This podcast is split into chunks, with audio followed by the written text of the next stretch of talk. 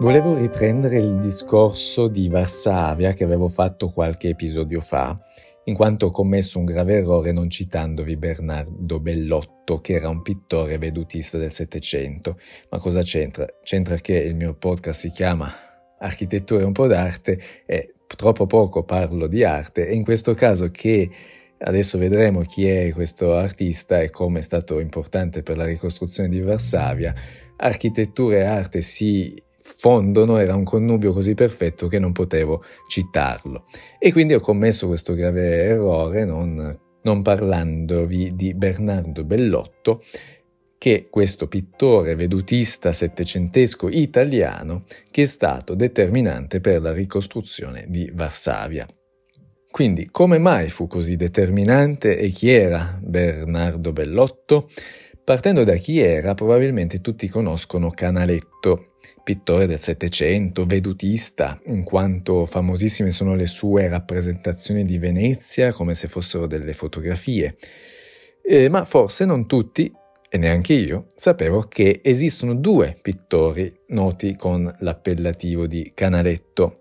Il primo è il più famoso che è appunto Giovanni Antonio Canal, detto Canaletto, che è quello che noi, tutti noi conosciamo per le sue vedute di Venezia. E il secondo è il nipote che appunto è Bernardo Bellotto, che proprio su consiglio dello zio anche egli assume il nome di Canaletto, una sorta di marchio di qualità per gli artisti di famiglia e eh, poi nel appunto, 768 eh, divenne pittore presso la corte di Varsavia.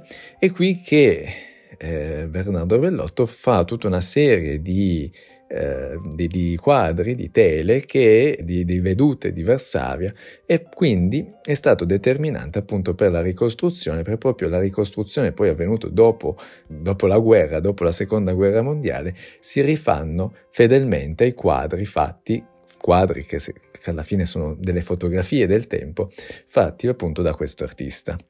E quindi, come non potevo non citarvi un italiano esportato all'estero con dei quadri così belli e comunque così importanti anche da un punto di vista architettonico che è stato determinante, è stata una svista che non potevo riprendere il discorso.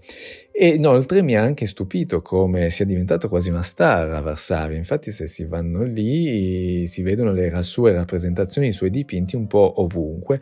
Ed è simpatico anche che in certe piazze, in certi scorci, abbiano proprio collocato il dipinto che corrisponde alla vista eh, corrispondente.